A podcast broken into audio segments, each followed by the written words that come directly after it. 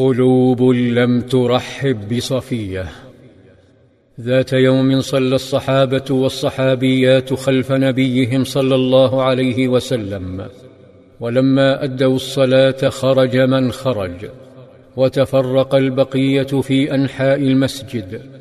فنادى النبي صلى الله عليه وسلم صاحبه أبا ذر ليقدم له درسا غير حياته. أقبل أبو ذر فجلس فهمس صلى الله عليه وسلم به. انظر أرفع رجل في المسجد في عينيك. تلفت أبو ذر يبحث عن الأفضل دينا ودنيا في خير البقاع. فتأمل رجلا أنيقا في حلة جالسا يحدث رفاقه فقال هذا فهمس صلى الله عليه وسلم مرة أخرى وقال انظر أوضع رجل في المسجد في عينيك. جالت عيناه يبحث عن أقل الرجال منزلة دينا ودنيا حسب مقاييسه وهو العابد الزاهد. فوقعت عيناه على رجل مسكين قد اهترأت ثيابه من الفقر وقل الاهتمام به. فقال هذا.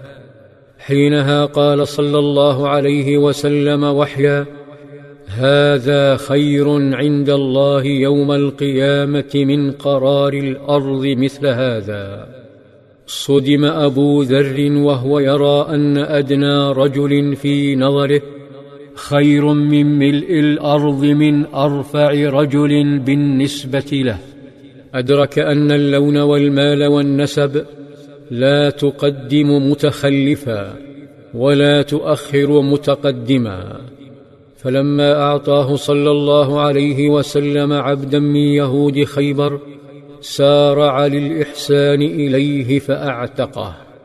وها هو الآن مع نبيه صلى الله عليه وسلم يقترب من طيبة.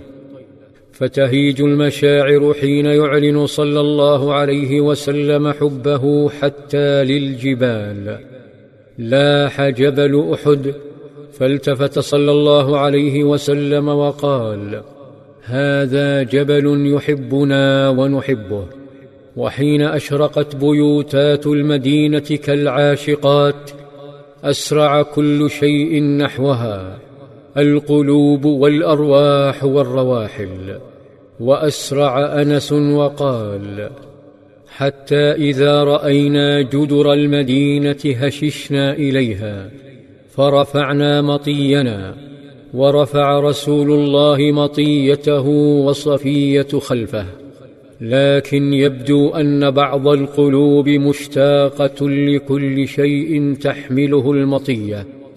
إلا هذه الأميرة التي تزاحمهن على قلبه صلى الله عليه وسلم وعلى مطيته. لكن شيئا حدث لصفية خفف من غيرتهن. كانت العيون شاخصة وفجأة عثرت الراحلة فهوى صلى الله عليه وسلم على الأرض وهوت صفية. فقفز أبو طلحة عن بعيره نحو نبيه وهو خائف يقول يا رسول الله جعلني الله فداك أضررت؟ قال لا عليك المرأة إنها أمكم. فألقى أبو طلحة على وجهه الثوب فانطلق إليها فمد ثوبه عليها ثم أصلح لها رحلها. فليس أحد من الناس ينظر إليه ولا إليها إلا النساء.